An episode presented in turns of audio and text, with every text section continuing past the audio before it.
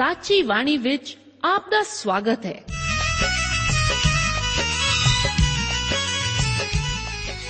ਪ੍ਰਿय ਸ਼ਰੋਤਾ, ਇਹ ਸਾਚੀ ਬਾਣੀ ਕੀ ਹੈ? ਹੋਰ ਇਹ ਸਾਨੂੰ ਕਿੱਥੇ ਮਿਲੂਗੀ? ਇਹ ਸਾਚੀ ਬਾਣੀ ਦਾ ਸਾਡੇ ਜੀਵਨ ਵਿੱਚ ਲਾਭ ਕੀ ਹੈ? ਇਹਦਾ ਸਾਡੇ ਜੀਵਨ ਵਿੱਚ ਮੋਲ ਕੀ ਹੈ? ਇਹ ਸਾਰੇ ਪ੍ਰਸ਼ਨਾਂ ਦਾ ਉੱਤਰ ਸਾਨੂੰ ਇੱਕੋ ਹੀ ਜਗ੍ਹਾ ਲੱਭ ਸਕਦਾ ਹੈ ਤੇ ਉਹ ਹੈ ਜੀਵਤ ਵਚਨ ਧਰਮ ਸ਼ਾਸਤਰ ਬਾਈਬਲ। ਉਹੀ ਜੀਵਤ ਵਚਨ ਦਾ ਅਸੀਂ ਇਸ ਕਾਰਜਕ੍ਰਮ ਵਿੱਚ ਅਧਿਐਨ ਕਰਾਂਗੇ। ਤੇ ਹੁਣ ਪਵਿੱਤਰ ਸ਼ਾਸਤਰ ਬਾਈਬਲ ਦਾ ਅਧਿਐਨ ਸ਼ੁਰੂ ਕਰਨ ਤੋਂ ਪਹਿਲਾਂ ਅਸੀਂ ਆਪਣੇ ਮਨਾਂ ਨੂੰ ਤਿਆਰ ਕਰੀਏ ਇਸ ਭਜਨ ਨਾਲ।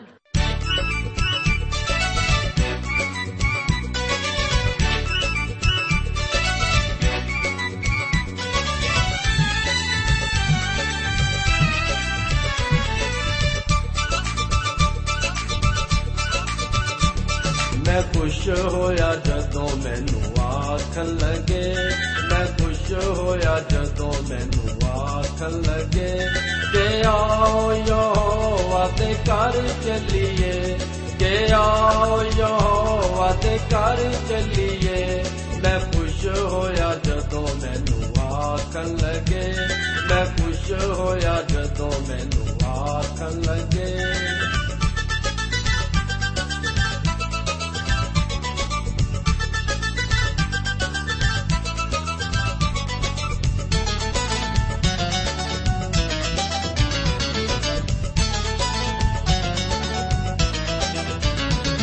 ਐ ਯਰੂਸ਼ਲਮ ਤੂੰ ਖੁਦਾ ਬੰਦਾ ਸ਼ਹਿਰ ਐ ਯਰੂਸ਼ਲਮ ਤੂੰ ਖੁਦਾ ਬੰਦਾ ਸ਼ਹਿਰ ਤੇਰੇ ਬੁਆਂ ਵਿੱਚੋਂ ਖੜੇ ਸਾਡੇ ਪੈ ਤੇਰੇ ਬੁਆਂ ਵਿੱਚੋਂ ਖੜੇ ਸਾਡੇ ਪੈ ਮੈਂ ਖੁਸ਼ ਹੋਇਆ ਜਦੋਂ ਮੈਨੂੰ ਆਖਣ ਲੱਗੇ ਮੈਂ ਖੁਸ਼ ਹੋਇਆ ਜਦੋਂ ਮੈਨੂੰ ਆਖਣ ਲੱਗੇ ਕਿ ਆਓ ਯਹੋਵਾ ਦੇ ਘਰ ਚੱਲੀਏ। ਕਿ ਆਓ ਯਹੋਵਾ ਦੇ ਘਰ ਚੱਲੀਏ। ਮੈਂ ਖੁਸ਼ ਹੋਇਆ ਜਦੋਂ ਮੈਨੂੰ ਆਖਣ ਲੱਗੇ।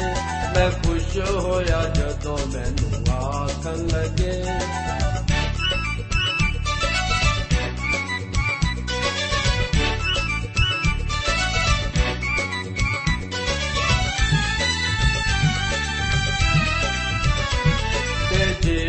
ਯਹੋਵਾ ਦੀਆਂ ਸਭ ਟੋਲੀਆਂ, ਤੇ ਜਿਸ ਯਹੋਵਾ ਦੀਆਂ ਸਭ ਟੋਲੀਆਂ।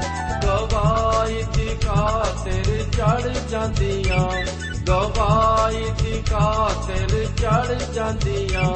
ਮੈਂ ਖੁਸ਼ ਹੋਇਆ ਜਦੋਂ ਮੈਨੂੰ ਆਖਣ ਲੱਗੇ, ਮੈਂ ਖੁਸ਼ ਹੋਇਆ ਜਦੋਂ ਮੈਨੂੰ ਆਖਣ ਲੱਗੇ ਕਿ ਆਓ ਯਹੋਵਾ ਦੇ ਘਰ ਚੱਲੀਏ।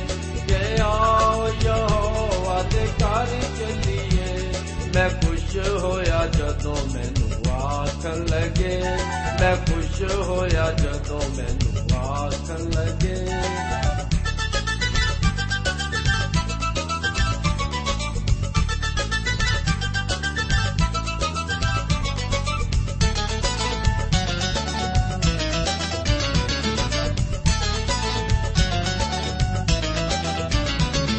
ਲੱਗੇ ਤਾਕੇ ਅਸਾਈ ਤੇ ਸ਼ਾਇਦ ਬਨਨ ਤਾਕੇ ਅਸਾਈ ਤੇ ਸ਼ਾਇਦ ਬਨਨ ਯਹੋਵਾ ਦੇ ਨਾਂ ਦੀ ਸਤਾਇਸ਼ ਕਰਨ ਯਹੋਵਾ ਦੇ ਨਾਂ ਦੀ ਸਤਾਇਸ਼ ਕਰਨ ਮੈਂ ਖੁਸ਼ ਹੋਇਆ ਜਦੋਂ ਮੈਨੂੰ ਆਖਣ ਲੱਗੇ ਮੈਂ ਖੁਸ਼ ਹੋਇਆ ਜਦੋਂ ਮੈਨੂੰ ਆਖਣ ਲੱਗੇ ਕਿ ਆਓ ਯਹੋਵਾ ਦੇ ਘਰ ਚੱਲੀਏ।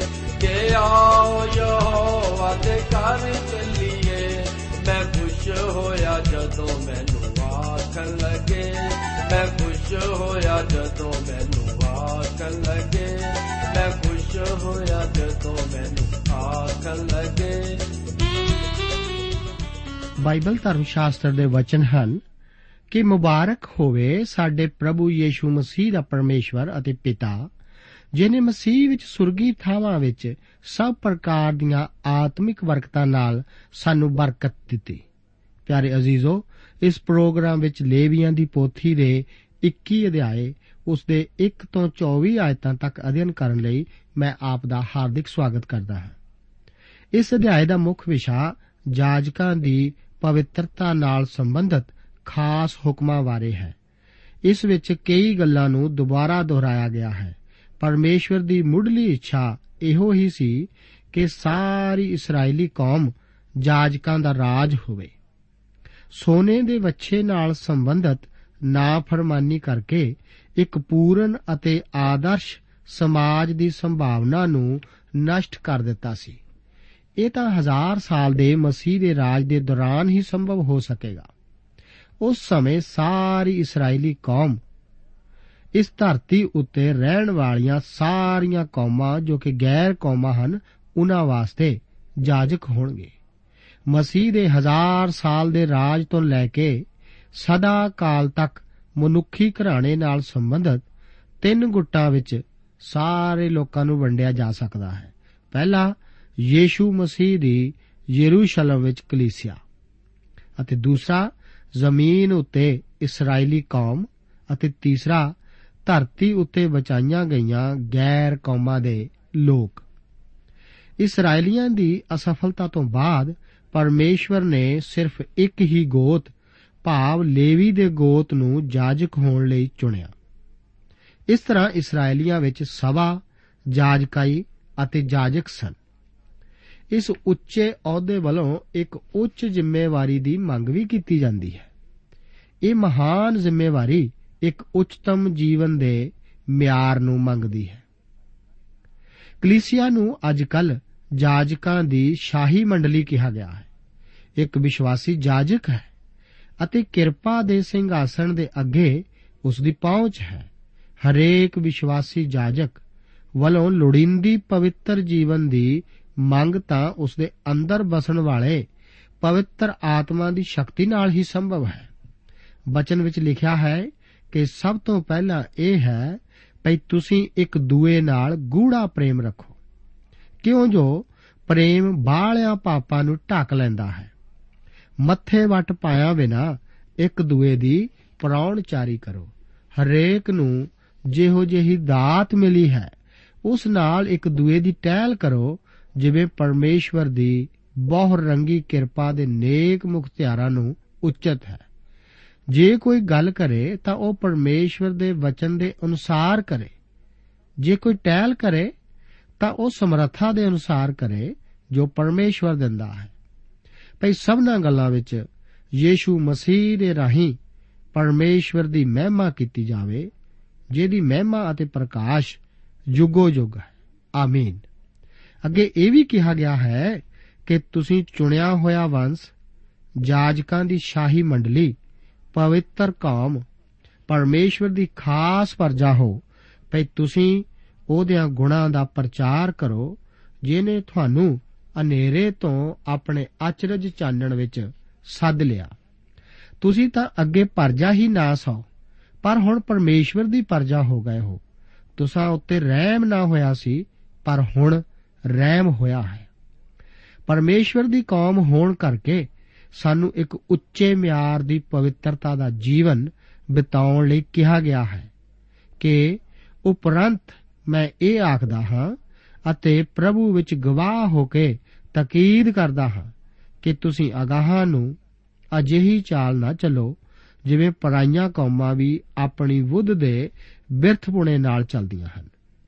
ਭਈ ਤੁਸੀਂ ਅਗਲੇ ਚੱਲਣ ਦੀ ਉਸ ਪੁਰਾਣੀ ਇਨਸਾਨੀਅਤ ਨੂੰ ਲਾ ਸੁਟੋ, ਜੋ ਧੋਖਾ ਦੇਣ ਵਾਲੀਆਂ ਕਾਮਨਾ ਦੇ ਅਨੁਸਾਰ ਵਿਗੜਦੀ ਜਾਂਦੀ ਹੈ ਅਤੇ ਆਪਣੇ ਮਨ ਦੇ ਸੁਭਾਅ ਵਿੱਚ ਨਵੇਂ ਬਣੋ ਅਤੇ ਨਵੀਂ ਇਨਸਾਨੀਅਤ ਨੂੰ ਪਹਿਨ ਲਓ, ਜਿਹੜੀ ਪਰਮੇਸ਼ਵਰ ਦੇ ਅਨੁਸਾਰ ਸਚਾਈ ਦੇ ਧਰਮ ਅਤੇ ਪਵਿੱਤਰਤਾਈ ਵਿੱਚ ਉਤਪਤ ਹੋਈ।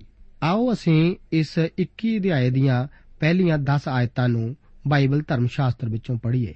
ਇੱਥੇ ਲਿਖਿਆ ਹੈ, ਯਹੋਵਾ ਨੇ ਮੂਸਾ ਨੂੰ ਆਖਿਆ, ਹਾਰੂਨ ਦੇ ਪੁੱਤਰਾਂ, ਜਾਜਕਾਂ ਨਾਲ ਗੱਲ ਕਰਕੇ ਆਖ ਭਈ ਆਪਣੇ ਲੋਕਾਂ ਵਿੱਚੋਂ ਕੋਈ ਮੁਰਦੇ ਦੇ ਲਈ ਭ੍ਰਿਸ਼ਟ ਨਾ ਬਣੇ। ਪਰ ਆਪਣੇ ਸਾਖ ਜੋ ਨੇੜੇ ਦੇ ਹਨ, ਆਪਣੀ ਮਾਂ ਦੇ ਲਈ ਅਤੇ ਆਪਣੇ ਪਿਓ ਦੇ ਲਈ ਅਤੇ ਆਪਣੀ ਧੀ ਦੇ ਲਈ ਅਤੇ ਆਪਣੇ ਭਰਾ ਦੇ ਲਈ ਅਤੇ ਆਪਣੀ ਕੁਆਰੀ ਭੈਣ ਦੇ ਲਈ ਜੋ ਉਸ ਦਾ ਨੇੜੇ ਦਾ ਸਾਖ ਹੈ ਜਿਸ ਦਾ ਭਰਤਾ ਨਾ ਹੋਇਆ ਹੋਵੇ ਉਸ ਦੇ ਲਈ ਭ੍ਰਿਸ਼ਟ ਹੋ ਜਾਏ। ਪਰ ਉਹ ਆਪਣੇ ਲੋਕਾਂ ਵਿੱਚ ਮਾਲਕ ਹੋ ਕੇ ਆਪ ਨੂੰ ਗਿਲਾਨ ਕਰਾਉਣ ਲਈ ਭ੍ਰਿਸ਼ਟ ਨਾ ਬਣੇ। ਉਹ ਆਪਣੇ ਸਿਰਾਂ ਨੂੰ ਨਾ ਮਨਾਉਣ ਅਤੇ ਆਪਣੀ ਦਾੜੀ ਦੀਆਂ ਨੁਕਰਾਂ ਨਾ ਮਨਾਉਣ, ਨਾ ਆਪਣੇ ਸਰੀਰ ਵਿੱਚ ਕੋਈ ਚੀਰ ਪਾਉਣ, ਉਹ ਆਪਣੇ ਪਰਮੇਸ਼ਵਰ ਅੱਗੇ ਪਵਿੱਤਰ ਹੋਣ ਅਤੇ ਆਪਣੇ ਪਰਮੇਸ਼ਵਰ ਦਾ ਨਾਮ ਬਦਨਾਮ ਨਾ ਕਰਨ, ਕਿਉਂ ਜੋ ਉਹ ਯਹੋਵਾ ਦੀਆਂ ਅੱਗ ਦੀਆਂ ਭੇਟਾਂ ਅਤੇ ਆਪਣੇ ਪਰਮੇਸ਼ਵਰ ਦੀ ਰੋਟੀ ਚੜਾਉਂਦੇ ਹਨ। ਇਸ ਲਈ ਉਹ ਪਵਿੱਤਰ ਰਹਿਣ।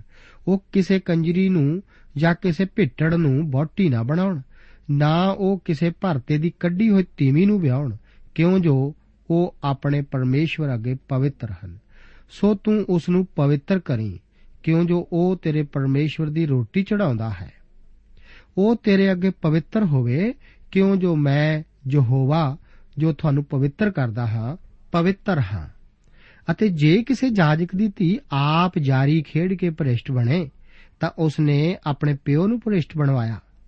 ਉਹ ਅੱਗ ਨਾਲ ਸਾੜੀ ਜਾਏ ਅਤੇ ਉਹ ਜੋ ਆਪਣੇ ਭਰਾਵਾਂ ਵਿੱਚ ਪ੍ਰਧਾਨ ਜਾਜਕ ਹੈ ਜਿਸ ਦੇ ਸਿਰ ਉਤੇ ਮਸਾ ਕਰਨ ਦਾ ਤੇਲ ਪਿਆ ਹੈ ਅਤੇ ਜੋ ਲੀੜੇ ਪਾਉਣ ਲਈ ਥਾਪਿਆ ਹੈ, ਸੋ ਆਪਣਾ ਸਿਰ ਨੰਗਾ ਨਾ ਕਰੇ, ਨਾ ਆਪਣੇ ਕੱਪੜੇ ਪਾੜੇ।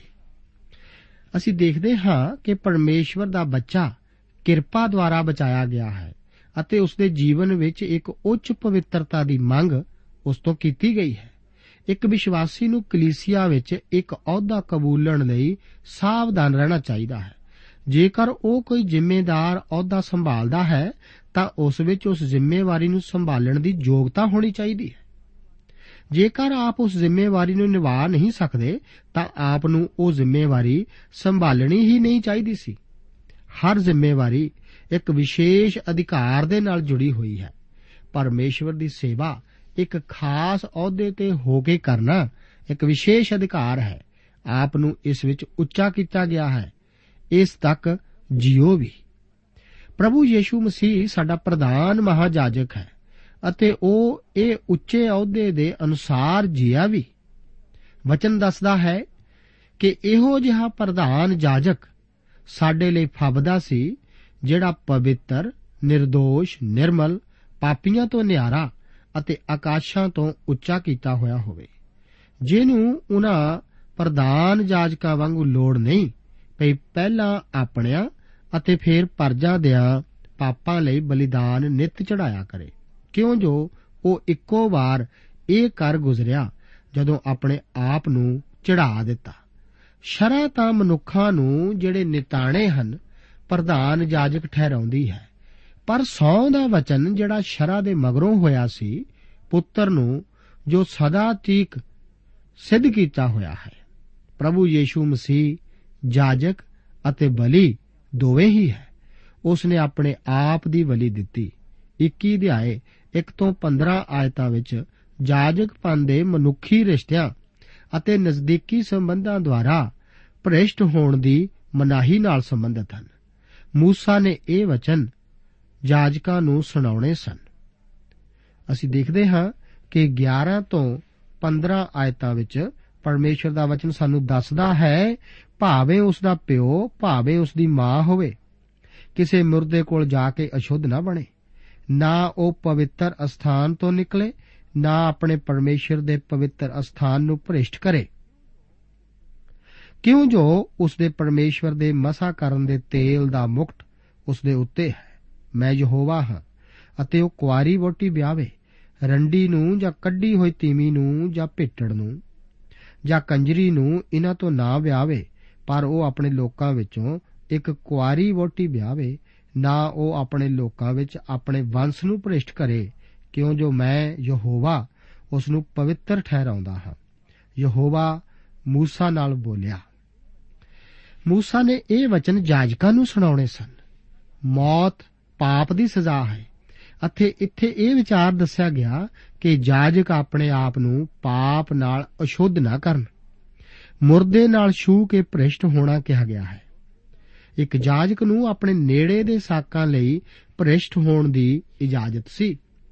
ਇਹ ਲੋਕ ਜਾਜਕ ਦੇ ਖੂਨੀ ਰਿਸ਼ਤੇ ਵਿੱਚੋਂ ਸਨ। ਉਸ ਲਈ ਆਪਣੀ ਰਹਿਮਦਿਲੀ ਅਤੇ ਸੋਗ ਦੀਆਂ ਭਾਵਨਾਵਾਂ ਨੂੰ ਪ੍ਰਗਟ ਕਰਨਾ ਜ਼ਰੂਰੀ ਸੀ। ਉਸ ਲਈ ਯੀਸ਼ੂ ਦੀ ਤਰ੍ਹਾਂ ਹੋਣਾ ਜ਼ਰੂਰੀ ਸੀ ਜੋ ਕਿ ਲਾਜ਼ਰ ਦੀ ਕਬਰ ਉੱਤੇ ਰੋਇਆ ਸੀ ਅਤੇ ਸਾਡੀਆਂ ਬਦੀਆਂ ਦੀਆਂ ਭਾਵਨਾਵਾਂ ਨਾਲ ਛੁਇਆ ਗਿਆ ਸੀ, ਪਰ ਉਸ ਨੂੰ ਕਿਸੇ ਦੂਸਰੇ ਦੇ ਮੁਰਦੇ ਦੁਆਰਾ ਭ੍ਰਿਸ਼ਟ ਹੋਣ ਦੀ ਆਗਿਆ ਨਹੀਂ ਸੀ। ਉਹ ਆਪਣੇ ਦਿਲੋਂ ਸੋਗ ਕਰ ਸਕਦਾ ਸੀ, ਪਰ ਉਸ ਨੂੰ ਛੂਣ ਦੀ ਆਗਿਆ ਨਹੀਂ ਸੀ। ਉਸ ਨੂੰ ਕਿਸੇ ਵੀ ਆਮ ਵਿਅਕਤੀ ਨਾਲੋਂ ਵੱਧ ਅੱਡ ਰਹਿਣ ਦੀ ਲੋੜ ਸੀ। ਮੇਰਾ ਵਿਸ਼ਵਾਸ ਹੈ ਕਿ ਪਾਸਵਾਨਾਂ, ਸੇਵਕਾਂ, ਬਜ਼ੁਰਗਾਂ ਅਤੇ ਕਲੀਸਿਆ ਦੇ ਸਾਰੇ ਜ਼ਿੰਮੇਦਾਰ ਵਿਅਕਤੀਆਂ ਨੂੰ ਇਸ ਬਾਰੇ ਸੁਚੇਤ ਰਹਿਣ ਦੀ ਲੋੜ ਹੈ ਕਿ ਉਹ ਕਿੱਥੇ-ਕਿੱਥੇ ਜਾਂਦੇ ਹਨ, ਕੀ ਕੁਝ ਕਰਦੇ ਹਨ ਅਤੇ ਕੀ ਕਹਿੰਦੇ ਹਨ। ਪਰਮੇਸ਼ਵਰ ਸਾਨੂੰ ਕਿਸੇ ਦੀ ਜ਼ਿੰਮੇਵਾਰੀ ਦਾ ਅਹੁਦਾ ਦੇ ਕੇ ਜ਼ਿਆਦਾ ਜ਼ਿੰਮੇਵਾਰ ਠਹਿਰਾਏਗਾ। ਇਸ ਤਰ੍ਹਾਂ ਭ੍ਰਿਸ਼ਟ ਹੋਣ ਲਈ ਜਾਜਕਾਂ ਨੂੰ ਇਸ ਕਰਕੇ ਮਨਾ ਕੀਤਾ ਗਿਆ ਸੀ ਕਿਉਂਕਿ ਇਹ ਸਭ ਕੁਝ ਤਾਂ ਗੈਰ ਕੌਮਾਂ ਦੇ ਲੋਕ ਕਰਦੇ ਸਨ। ਉਹ ਤਾਂ ਜਿਉਂਦੇ ਪਰਮੇਸ਼ਵਰ ਦੇ ਪ੍ਰਤੀਨਿਧੀ ਸਨ। ਕਲੀਸਿਆ ਵਿੱਚ ਵੀ ਪਰਮੇਸ਼ਵਰ ਦੇ ਪ੍ਰਤੀਨਿਧਾਂ ਉੱਤੇ ਇਹੀ ਲਾਗੂ ਹੁੰਦਾ ਹੈ ਕਿ ਕਿਉਂਕਿ ਚਾਹੀਦਾ ਹੈ ਕਿ ਕਲੀਸਿਆ ਦਾ ਨਿਗਾਹਵਾਨ ਪਰਮੇਸ਼ਵਰ ਦਾ ਮੁਖਤਿਆਰ ਹੋ ਕੇ નિર્ਦੋਸ਼ ਹੋਵੇ, ਨਾ ਮਨਮਤੀਆ, ਨਾ ਕਰੋਧੀ, ਨਾ ਭਿਆਕੜ ਨਾ ਮੁੱਕੇਵਾਜ ਨਾ ਝੂਠੇ ਨਫੇ ਦਾ ਲੋਭੀ ਹੋਵੇ। ਸਗੋਂ ਪ੍ਰਾਉਣਚਾਰ ਨੇਕੀ ਦਾ ਪ੍ਰੇਮੀ, ਸੁਰਤ ਵਾਲਾ, ਧਰਮੀ, ਪਵਿੱਤਰ ਅਤੇ ਸੰਜਮੀ ਹੋਵੇ। ਜੋ ਕੁਝ ਉਸ ਦੀ ਵਿਅਕਤੀਗਤ ਅਤੇ ਨਿੱਜੀ ਜ਼ਿੰਦਗੀ ਨਾਲ ਸੰਬੰਧਿਤ ਹੈ, ਉਸ ਵਿੱਚ ਵੀ ਉਹ ਆਪਣੇ ਅਹੁਦੇ ਦੇ ਕਾਰਨ ਪਰਮੇਸ਼ਵਰ ਦੀ ਪਵਿੱਤਰਤਾ ਦਾ ਪ੍ਰਗਟਾਵਾ ਕਰੇ। ਉਹ ਕਿਸੇ ਕੰਜਰੀ, ਅਸ਼ੁੱਧ ਔਰਤ ਜਾਂ ਤਲਾਕ ਕੀਤੀ ਔਰਤ ਨਾਲ ਵਿਆਹ ਨਾ ਕਰੇ। ਕਾਰਨ ਇਹ ਹੈ ਕਿ ਉਹ ਪਰਮੇਸ਼ਵਰ ਦਾ ਸੇਵਕ ਹੈ। ਉਹ ਪਰਮੇਸ਼ਵਰ ਦੀ ਰੋਟੀ ਚੜਾਉਂਦਾ ਹੈ। ਇੱਕ ਜਾਜਕ ਮਸੀਹ ਨੂੰ ਹੀ ਦਰਸਾਉਂਦਾ ਹੈ। ਵਿਸ਼ਵਾਸੀਆਂ ਦੀ ਦੇਹ ਜਿਸ ਨੂੰ ਕਿ ਮਸੀਹ ਦੀ ਲਾੜੀ ਕਿਹਾ ਗਿਆ ਹੈ, ਉਹ ਵੀ ਸ਼ੁੱਧ ਕੀਤੀ ਜਾਣੀ ਹੈ। ਇਸ ਤੋਂ ਪਹਿਲਾਂ ਕਿ ਉਹ ਮਸੀਹ ਨੂੰ ਬੇਦਾਗ ਅਤੇ ਬਿਨਾਂ ਝੂਰੀ ਤੋਂ ਸੌਂਪੀ ਜਾਵੇ। ਇਸ ਮਾਮਲੇ ਵਿੱਚ ਇੱਕ ਕਲੀਸਿਆ ਦੇ ਆਗੂ ਨੂੰ ਦੂਸਰਿਆਂ ਲਈ ਮਿਸਾਲ ਪੇਸ਼ ਕਰਨੀ ਚਾਹੀਦੀ ਹੈ। ਕਈ ਵਾਰੇ ਬਚਾਏ ਜਾਣ ਤੋਂ ਪਹਿਲਾਂ ਤਲਾਕਸ਼ੁਦਾ ਹੋਏ ਆਦਮੀ ਅਤੇ ਔਰਤਾਂ ਪਰਮੇਸ਼ਵਰ ਦੀ ਸੇਵਾ ਕਰਨ ਤੇ ਪ੍ਰਚਾਰ ਬਣਨ ਲਈ ਪੁੱਛਦੇ ਹਨ। ਉਹਨਾਂ ਵਿੱਚੋਂ ਬਹੁਤ ਸਾਰੇ ਬਚਾਏ ਜਾਣ ਤੋਂ ਪਹਿਲਾਂ ਆਪਣੇ ਆਪਣੇ ਜੀਵਨਾਂ ਵਿੱਚ ਮੰਦ ਭਾਗੇ ਤਜਰਬਿਆਂ ਨੂੰ ਪਾ ਚੁੱਕੇ ਹੋ ਸਕਦੇ ਹਨ। ਹੋ ਸਕਦਾ ਹੈ ਕਿ ਉਹਨਾਂ ਦੇ ਪਿਛਲੇ ਜੀਵਨ ਦੇ ਕਾਰਨ ਉਹਨਾਂ ਨੂੰ ਕਲੀਸਿਆ ਵਿੱਚ ਕੋਈ ਜ਼ਿੰਮੇਵਾਰੀ ਦਾ ਅਹੁਦਾ ਨਾ ਦਿੱਤਾ ਗਿਆ ਹੋਵੇ। ਜਿਸ ਤੇ ਉਹ ਦੋਸ਼ੀ ਬਿਲਕੁਲ ਨਹੀਂ ਸਨ। ਮੈਂ ਇਹਨਾਂ ਲੋਕਾਂ ਨੂੰ ਪਰਮੇਸ਼ਵਰ ਦੀ ਸੇਵਾ ਜਾਂ ਪ੍ਰਚਾਰ ਕਰਨ ਵਾਸਤੇ ਆਪਣੇ ਕਮਰ ਕੱਸੇ ਬੰਨਣ ਦੀ ਤਿਆਰੀ ਕਰਨ ਲਈ ਉਤਸ਼ਾਹਿਤ ਕਰਨਾ ਚਾਹੁੰਦਾ ਹਾਂ। ਪਰ ਉਹਨਾਂ ਨੂੰ ਕਿਸੇ ਵੀ ਪਰਮੇਸ਼ਵਰ ਦੇ ਸੇਵਕ ਦੀ ਆਲੋਚਨਾ ਸੁਣਨ ਲਈ ਵੀ ਚੇਤਾਵਨੀ ਦਿੰਦਾ ਹਾਂ। ਜੋ ਕਿ ਇਹ ਸੋਚਦਾ ਹੈ ਕਿ ਉਹ ਪਰਮੇਸ਼ਵਰ ਵੱਲੋਂ ਬੋਲ ਰਿਹਾ ਹੈ। ਹੋ ਸਕਦਾ ਹੈ ਕਈ ਕਲੀਸਿਆਵਾਂ ਉਹਨਾਂ ਨੂੰ ਆਪਣੇ ਆਪ ਤੋਂ ਅੱਡ ਰੱਖਣ। ਪਰ ਉਹ ਆਪਣੀ ਸੇਵਾ ਦੀ ਤਿਆਰੀ ਜਾਰੀ ਰੱਖਣ, ਕਿਉਂਕਿ ਪਰਮੇਸ਼ਵਰ ਉਹਨਾਂ ਨੂੰ ਜ਼ਰੂਰ ਆਪਣੀ ਸੇਵਾ ਲਈ ਥਾਂ ਦਿਖਾਏਗਾ। ਸਾਨੂੰ ਇਹ ਪਛਾਣਨ ਦੀ ਲੋੜ ਹੈ ਕਿ ਕਈ ਇਹੋ ਜਿਹੇ ਲੋਕ ਵੀ ਹਨ ਜੋ ਕਿ ਤਲਾਕ ਦੇ ਅਣਜਾਣ ਸ਼ਿਕਾਰ ਹੀ ਹੋ ਚੁੱਕੇ ਹਨ। ਇੱਕ ਹੋਰ ਗੱਲ ਜਿਸ ਨੂੰ ਸਾਨੂੰ ਜਾਣਨ ਦੀ ਲੋੜ ਹੈ, ਉਹ ਇਹ ਹੈ ਕਿ ਇੱਕ ਪਾਸਵਾਨ ਦੀ ਪਤਨੀ ਇੱਕ ਸਹਾਇਕ ਪਾਸਵਾਨ ਨਹੀਂ ਹੋ ਸਕਦੀ। ਉਹ ਤਾਂ ਸਿਰਫ ਉਸ ਦੀ ਪਤਨੀ ਹੀ ਹੈ। ਉਸ ਦੀ ਸ਼ਖਸੀਅਤ ਇਹੋ ਜਿਹੀ ਹੋਣੀ ਚਾਹੀਦੀ ਹੈ ਕਿ ਉਹਦੇ ਪਤੀ ਦੇ ਅਹੁਦੇ ਦਾ ਸਤਿਕਾਰ ਕਰੇ। ਉਸ ਵਾਸਤੇ ਇਹ ਜ਼ਰੂਰੀ ਨਹੀਂ ਕਿ ਉਹ ਕੋਈ ਸੰਗੀਤ ਯੰਤਰ ਵਜਾਉਂਦੀ ਹੋਵੇ, ਭਜਨ ਗਾਉਂਦੀ ਹੋਵੇ ਜਾਂ ਫਿਰ ਕਿਸੇ ਪ੍ਰਚਾਰ ਮੰਡਲੀ ਦੀ ਅਗਵਾਈ ਕਰਦੀ ਹੋਵੇ। ਜੇਕਰ ਕਿਸੇ ਜਾਜਕ ਦੀ ਧੀ ਕੁਕਰਮ ਕਰੇ, ਤਾਂ ਉਸ ਵਾਸਤੇ ਜ਼ਿਆਦਾ ਸਖਤ ਸਜ਼ਾ ਸੀ। ਕਿਉਂ? ਇਹ ਉਸ ਦੇ ਪਿਤਾ ਦੇ ਅਹੁਦੇ ਦੇ ਕਾਰਨ ਸੀ, ਕਿਉਂਕਿ ਉਸ ਨੇ ਆਪਣੇ ਪਿਤਾ ਦੇ ਅਹੁਦੇ ਦਾ ਨਿਰਾਦਰ ਕੀਤਾ ਸੀ। 10 ਤੋਂ 12 ਆਇਤਾਂ ਵਿੱਚ ਪਹਿਲੀ ਵਾਰ ਮਹਾਜਾਜਕ ਦਾ ਜ਼ਿਕਰ ਆਇਆ ਹੈ। ਪਰਮੇਸ਼ਵਰ ਦਾ ਮਸਾ ਕੀਤਾ ਹੋਇਆ ਜਾਜਕ ਹੋਣ ਕਰਕੇ ਉਹ ਪ੍ਰਭੂ ਲਈ ਅੱਡ ਹੋਣਾ ਚਾਹੀਦਾ ਹੈ। ਉਸ ਨੂੰ ਇਹ ਸ਼ਬਦ ਲਿਖ ਕੇ ਪਹਿਨਣੇ ਸਨ ਕਿ ਯਹੋਵਾ ਲਈ ਪਵਿੱਤਰਤਾਈ। ਇਹ ਉਸ ਨੂੰ ਯਾਦ ਕਰਾਉਂਦਾ ਸੀ ਕਿ ਉਹ ਖੁਦ ਕੌਣ ਹੈ ਅਤੇ ਉਹ ਕਿਸ ਦਾ ਸੇਵਕ ਹੈ। ਉਸ ਦੁਆਰਾ ਆਪਣੇ ਪਵਿੱਤਰ ਵਸਤਰ ਨਹੀਂ ਸੀ ਫਾੜੇ ਜਾਣੇ। ਉਹ ਇੱਕ ਗੁੱਸੇਖੋਰ ਨਹੀਂ ਸੀ ਹੋਣਾ ਚਾਹੀਦਾ। ਯੀਸ਼ੂ ਜੀ ਦੀ ਪੇਸ਼ੀ ਦੇ ਦੌਰਾਨ ਮਹਾਜਾਜਕ ਨੇ ਇਸ ਆਗਿਆ ਦੀ ਉਲੰਘਣਾ ਆਪਣੇ ਵਸਤਰ ਫਾੜ ਕੇ ਕੀਤੀ ਸੀ। ਇੱਕ ਮਹਾਜਾਜਕ ਦੁਆਰਾ ਆਪਣੇ ਮਾਤਾ ਅਤੇ ਪਿਤਾ ਦੇ ਜਨਾਜ਼ੇ ਵਿੱਚ ਸ਼ਾਮਲ ਹੋਣਾ ਵੀ ਮਨਾ ਸੀ। ਮਸਾ ਕਰਨ ਦਾ ਤੇਲ ਉਸ ਉੱਤੇ ਲੱਗਿਆ ਹੋਇਆ ਸੀ ਅਤੇ ਉਸ ਵਾਸਤੇ ਜ਼ਰੂਰੀ ਸੀ ਕਿ ਉਹ ਆਪਣੇ ਅਹੁਦੇ ਦੇ ਕਾਰਨ ਪੂਰੀ ਤਰ੍ਹਾਂ ਪਰਮੇਸ਼ਵਰ ਨੂੰ ਸਮਰਪਿਤ ਹੋਵੇ ਅਤੇ ਪਾਪ ਤੋਂ ਦੂਰ ਹੋਵੇ। ਪ੍ਰਭੂ ਯੀਸ਼ੂ ਮਸੀਹ ਦੇ ਉੱਤੇ ਮਸਾ ਕਰਨ ਦਾ ਤੇਲ ਲੱਗਾ ਹੋਇਆ ਸੀ ਅਤੇ ਉਹ ਆਪਣੀ ਮੌਤ ਤੱਕ ਪਿਤਾ ਦੀ ਇੱਛਾ ਨੂੰ ਪੂਰਾ ਕਰਨ ਆਏ ਸੀ। ਉਹ ਚਾਹੁੰਦਾ ਹੈ ਕਿ ਉਸ ਦੇ ਪਿੱਛੇ ਚੱਲਣ ਵਾਲੇ ਵੀ ਇਸੇ ਤਰ੍ਹਾਂ ਸਮਰਪਿਤ ਹੋਣ। 13 ਤੋਂ 15 ਆਇਤਾਂ ਵਿੱਚ ਅਸੀਂ ਦੇਖਦੇ ਹਾਂ ਕਿ ਉਸ ਵਾਸਤੇ ਜ਼ਰੂਰੀ ਸੀ ਕਿ ਉਸ ਦੀ ਪਤਨੀ ਵੀ ਉਸ ਦੇ ਅਹੁਦੇ ਦੇ ਯੋਗ ਹੋਵੇ। ਉਸ ਵਾਸਤੇ ਇੱਕ ਕੰਜਰੀ ਜਾਂ ਤਲਾਕਸ਼ੁਦਾ ਔਰਤ ਨੂੰ ਵਿਆਹਣ ਦੀ ਮਨਾਹੀ ਸੀ। ਇੱਕ ਜਾਜਕ ਲਈ ਹੇਠ ਲਿਖੀਆਂ ਯੋਗਤਾਵਾਂ ਦੇ ਕਾਰਨ ਉਹ ਇਸ ਸੇਵਾ ਵਿੱਚ ਯੋਗ ਨਹੀਂ ਸੀ ਠਹਿਰਾਇਆ ਜਾਣਾ। ਇਹਨਾਂ ਦਾ ਜ਼ਿਕਰ 16 ਆਇਤ ਤੋਂ ਲੈ ਕੇ 24 ਆਇਤਾਂ ਵਿੱਚ ਇਸ ਪ੍ਰਕਾਰ ਹੈ ਆਓ ਅਸੀਂ ਪਰਮੇਸ਼ਰ ਦੇ ਵਚਨ ਵਿੱਚੋਂ ਇਹਨਾਂ ਆਇਤਾਂ ਨੂੰ ਪੜ੍ਹੀਏ ਲਿਖਿਆ ਹੈ ਯਹੋਵਾ موسی ਨਾਲ ਬੋਲਿਆ ਕਿ ਹਾਰਨ ਨੂੰ ਬੋਲ ਤੇਰੀ ਸੰਤਾਨ ਵਿੱਚ ਆਪੋ ਆਪਣੀ ਪੀੜ੍ਹੀ ਵਿੱਚ ਜਿਸ ਨੂੰ ਕੋਈ ਵੱਜ ਹੋਵੇ ਉਹ ਆਪਣੇ ਪਰਮੇਸ਼ਵਰ ਦੀ ਰੋਟੀ ਚੜਾਉਣ ਲਈ ਨੇੜੇ ਨਾ ਜਾਵੇ ਕਿਉਂ ਜੋ ਭਾਵੇਂ ਕਿਹਾ ਮਨੁੱਖ ਹੋਵੇ ਜਿਸ ਨੂੰ ਵੱਜ ਹੋਵੇ, ਉਹ ਨੇੜੇ ਨਾ ਜਾਏ। ਅੰਨਾ ਜਾਂ ਲੰਗਾ ਜਾਂ ਜਿਸ ਦਾ ਨੱਕ ਫੀਨਾ ਹੋਵੇ, ਜਾਂ ਜਿਸ ਦੀ ਲੱਤ ਲੰਮੀ ਹੋਵੇ, ਜਾਂ ਕੋਈ ਮਨੁੱਖ ਜਿਸ ਦਾ ਪੈਰ ਜਾਂ ਹੱਥ ਭੱਜਾ ਹੋਇਆ ਹੋਵੇ, ਜਾਂ ਕੁਬਾ, ਜਾਂ ਮਦਰਾ, ਜਾਂ ਭੈਂਗਾ, ਜਾਂ ਜਿਸ ਵਿੱਚ ਦਾਦ ਜਾਂ ਖੁਜਲੀ ਜਾਂ ਨਲ ਫਿਸਿਆ ਹੋਇਆ ਹੋਵੇ, ਹਾਰੂਨ ਜਾਜਕ ਦੀ ਸੰਤਾਨ ਵਿੱਚੋਂ। ਜਿਸ ਮਨੁੱਖ ਨੂੰ ਵੱਜ ਹੋਵੇ, ਸੋ ਜੋ ਹੋਵਾ ਦੀਆਂ ਅੱਗ ਦੀਆਂ ਭੇਟਾਂ ਦੇ ਚੜਾਉਣ ਲਈ ਨੇੜੇ ਨਾ ਆਵੇ। ਉਸ ਨੂੰ ਵੱਜ ਜੋ ਲੱਗੀ ਹੋਈ ਹੈ, ਉਹ ਆਪਣੇ ਪਰਮੇਸ਼ਵਰ ਦੀ ਰੋਟੀ ਚੜਾਉਣ ਲਈ ਨੇੜੇ ਨਾ ਆਵੇ। ਉਹ ਆਪਣੇ ਪਰਮੇਸ਼ਵਰ ਦੀ ਰੋਟੀ, ਨਾਲੇ ਅਤ ਪਵਿੱਤਰ, ਨਾਲੇ ਪਵਿੱਤਰ ਖਾਵੇ। ਪਰ ਉਹ ਪਰਦੇ ਦੇ ਅੰਦਰ ਨਾ ਜਾਵੇ ਅਤੇ ਜਗਵੇਦੀ ਦੇ ਨੇੜੇ ਨਾ ਆਵੇ। ਉਸ ਨੂੰ ਵੱਜ ਜੋ ਲੱਗੀ ਹੋਈ ਹੈ, ਭਈ ਉਹ ਮੇਰਿਆਂ ਪਵਿੱਤਰ ਸਥਾਨਾਂ ਨੂੰ ਭ੍ਰਿਸ਼ਟ ਨਾ ਕਰੇ। ਕਿਉਂ ਜੋ ਮੈਂ ਯਹੋਵਾ, ਉਹਨਾਂ ਨੂੰ ਪਵਿੱਤਰ ਠਹਿਰਾਉਂਦਾ ਹਾਂ? ਅਤੇ موسی ਨੇ ਹਾਰੂਨ ਅਤੇ ਉਸਦੇ ਪੁੱਤਰਾਂ ਅਤੇ ਇਸਰਾਇਲ ਦੇ ਸਾਰੇ ਪਰਿਵਾਰ ਨੂੰ ਇਹ ਗੱਲਾਂ ਕੀਤੀਆਂ ਉਸ ਦੀਆਂ ਅਯੋਗਤਾਵਾਂ ਵਿੱਚ ਅੰਨਾਪਣ ਲੰਗਾਪਨ ਚਪਟਾ ਨੱਕ ਲੰਮੀ ਲੱਤ ਭੱਜਾ ਹੋਇਆ ਹੱਥ ਜਾਂ ਪੈਰ ਕੋਬਾ ਮਧਰਾ ਜਾਂ ਭੈਂਗਾ ਦਾਦ ਜਾਂ ਖੁਜਲੀ ਜਾਂ ਨਲ ਦਾ ਫਿਸਿਆ ਹੋਇਆ ਹੋਣਾ ਸੀ ਅਜਿਹਾ ਕਿਉਂ ਜਿਸ ਤਰ੍ਹਾਂ ਇੱਕ ਬਲੀ ਪਸ਼ੂ ਲਈ ਜ਼ਰੂਰੀ ਸੀ ਕਿ ਉਹ ਬਿਨਾਂ ਵੱਜ ਤੋਂ ਹੋਵੇ, ਇਸੇ ਤਰ੍ਹਾਂ ਬਲੀ ਚੜਾਉਣ ਵਾਲੇ ਜਾਜਕ ਲਈ ਵੀ ਕਿਸੇ ਵੱਜ ਤੋਂ ਬਗੈਰ ਹੋਣਾ ਜ਼ਰੂਰੀ ਸੀ। ਬਲੀ ਅਤੇ ਬਲੀ ਚੜਾਉਣ ਵਾਲਾ ਦੋਵੇਂ ਮਸੀਹ ਨੂੰ ਦਰਸਾਉਂਦੇ ਹਨ, ਜਿਸ ਵਿੱਚ ਕੋਈ ਦੋਸ਼ ਨਹੀਂ, ਨਾ ਉਸ ਦੇ ਵਿਅਕਤੀਤਵ ਵਿੱਚ ਅਤੇ ਨਾ ਉਸ ਦੇ ਕੰਮ ਵਿੱਚ ਕੋਈ ਦੋਸ਼ ਸੀ। ਮਸੀਹ ਪੂਰਨ ਮਹਾਜਾਜਕ ਹੈ। ਉਸ ਵਿੱਚ ਤਾਂ ਸੁੰਦਰਤਾ, ਤੇਜ ਅਤੇ ਪ੍ਰਤਾਪ ਵਸਦਾ ਹੈ। ਪਰ ਉਹ ਜਾਜਕ ਪ੍ਰਭੂ ਦੀ ਮੇਜ਼ ਤੋਂ ਨਹੀਂ ਸੀ ਵਰਜੇ ਗਏ। ਕਈ ਇਹੋ ਜਿਹੇ ਵਿਸ਼ਵਾਸੀ ਹਨ ਜੋ ਕਿ ਜਿਸਮਾਨੀ, ਨੈਤਿਕ ਜਾਂ ਰੋਹਾਨੀ ਅਪੰਗਤਾ ਜਿਨ੍ਹਾਂ ਨੂੰ ਹੋ ਸਕਦੀ ਹੈ। ਇਹ ਉਹਨਾਂ ਨੂੰ ਕਈ ਤਰ੍ਹਾਂ ਦੀ ਸੇਵਾ ਤੋਂ ਅੱਡ ਕਰ ਸਕਦਾ ਹੈ। ਪਰ ਫਿਰ ਵੀ ਉਹ ਪਰਮੇਸ਼ਵਰ ਦੇ ਸੱਚੇ ਭਗਤ ਹਨ ਜੋ ਕਿ ਹਰ ਖੇਤਰ ਵਿੱਚ ਵਿਸ਼ਵਾਸੀਆਂ ਬਾਰੇ ਸਾਰੇ ਹੱਕ ਅਤੇ ਵਿਸ਼ੇਸ਼ ਅਧਿਕਾਰਾਂ ਦੇ ਮਾਲਕ ਹਨ। ਪਰ ਇਸ ਤਰ੍ਹਾਂ ਦੇ ਕਿਸੇ ਖੇਤਰ ਦੀ ਅਪੰਗਤਾ ਉਹਨਾਂ ਨੂੰ ਕਿਸੇ ਹੋਰ ਖੇਤਰ ਵਿੱਚ ਪ੍ਰਭੂ ਦੁਆਰਾ ਇਸਤੇਮਾਲ ਕੀਤੇ ਜਾਣ ਤੋਂ ਨਹੀਂ ਰੋਕ ਸਕਦੀ। ਹੋ ਸਕਦਾ ਹੈ ਕਲੀਸਿਆ ਵਿੱਚ ਇੱਕ ਵਿਅਕਤੀ ਚੰਗਾ ਸੰਡੇ ਸਕੂਲ ਦੇ ਬੱਚਿਆਂ ਨੂੰ ਸਿਖਾਉਣ ਵਾਲਾ ਅਧਿਆਪਕ ਨਾ ਹੋਵੇ।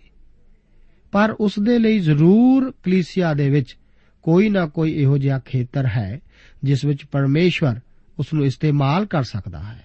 ਉਸ ਨੂੰ ਜ਼ਰੂਰਤ ਹੈ ਕਿ ਉਹ ਇੱਕ ਝਾਤ ਮਾਰੇ, ਪਰਮੇਸ਼ਵਰ ਉਸ ਨੂੰ ਜ਼ਰੂਰ ਦਿਖਾਏਗਾ। ਪ੍ਰਭੂ ਕੋਲ ਉਹਨਾਂ ਵਾਸਤੇ ਇੱਕ ਖਾਸ ਖੇਤਰ ਹੈ ਅਤੇ ਉਹ ਉਹਨਾਂ ਨੂੰ ਜ਼ਰੂਰ ਉਸ ਵੱਲ ਜਾਣ ਲਈ ਚ ਅਗਵਾਈ ਕਰੇਗਾ। ਪ੍ਰਭੂ ਆਪ ਨੂੰ ਅੱਜ ਦੇ ਇਹਨਾਂ ਵਚਨਾਂ ਨਾਲ ਬਰਕਤ ਦੇਵੇ।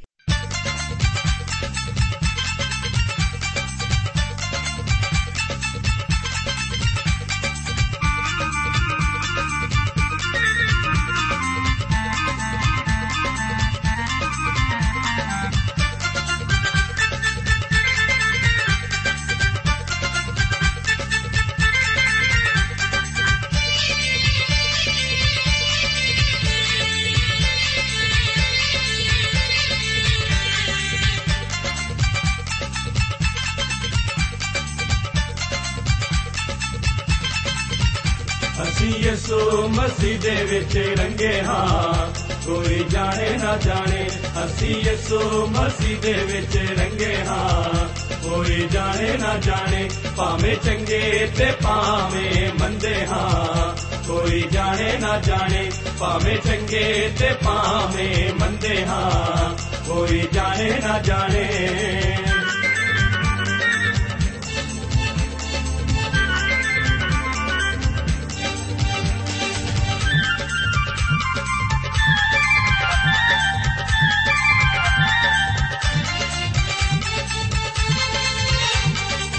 ਇੱਕ ਨੂਰ ਦੇ ਬੰਦੇ ਸਾਰੇ ਇੱਕੋ ਹੀ ਪਿਤਾ ਹਮਾਰਾ।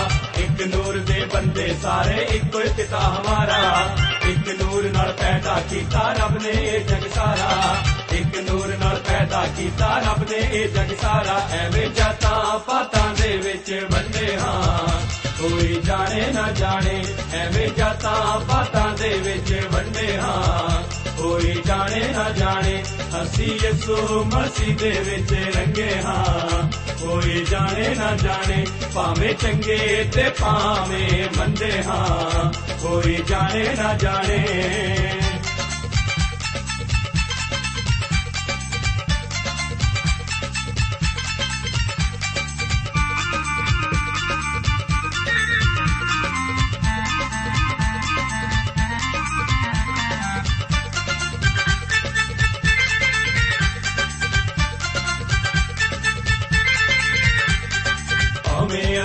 ਕਮਲੇ ਰਮਲੇ ਭਾਵੇਂ ਅਸੀਂ ਸਦਾਈ, ਭਾਵੇਂ ਅਸੀਂ ਕਮਲੇ, ਰਮਲੇ ਭਾਵੇਂ ਅਸੀਂ ਸਦਾਈ। ਰੱਬ ਦਿਲਾਂ ਦੀਆਂ ਜਾਣੇ ਮਿਲਦੀ ਸੱਚੇ ਨੂੰ ਵਡਿਆਈ। ਰੱਬ ਦਿਲਾਂ ਦੀਆਂ ਜਾਣੇ ਮਿਲਦੀ ਸੱਚੇ ਨੂੰ ਵਡਿਆਈ। ਦੋਸਤੋ, ਸਾਨੂੰ ਉਮੀਦ ਹੈ ਕਿ ਇਹ ਕਾਰਜਕ੍ਰਮ ਤੁਹਾਨੂੰ ਪਸੰਦ ਆਇਆ ਹੋਵੇਗਾ। ਤੇ ਇਹ ਕਾਰਜਕ੍ਰਮ ਸੁਣ ਕੇ ਤੁਹਾਨੂੰ ਬਰਕਤਾਂ ਮਿਲੀਆਂ ਹੋਣਗੀਆਂ। ਜੇ ਤੁਸੀਂ ਇਹ ਕਾਰਜਕ੍ਰਮ ਦੇ ਬਾਰੇ ਕੁਝ ਪੁੱਛਣਾ ਚਾਹੁੰਦੇ ਹੋ, ਤੇ ਸਾਨੂੰ ਇਸ ਪਤੇ ਤੇ ਲਿਖੋ।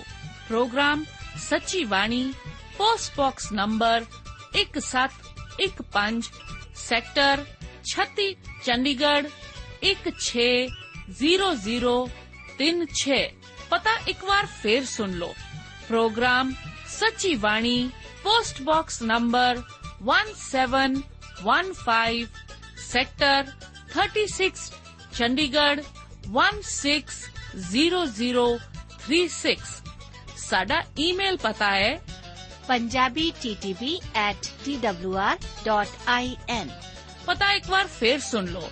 punjabi.ttb@twr.in ਹੁਣ ਸਾਡੇ ਪ੍ਰੋਗਰਾਮ ਦਾ ਸਮੇਂ ਸਮਾਪਤ ਹੁੰਦਾ ਹੈ।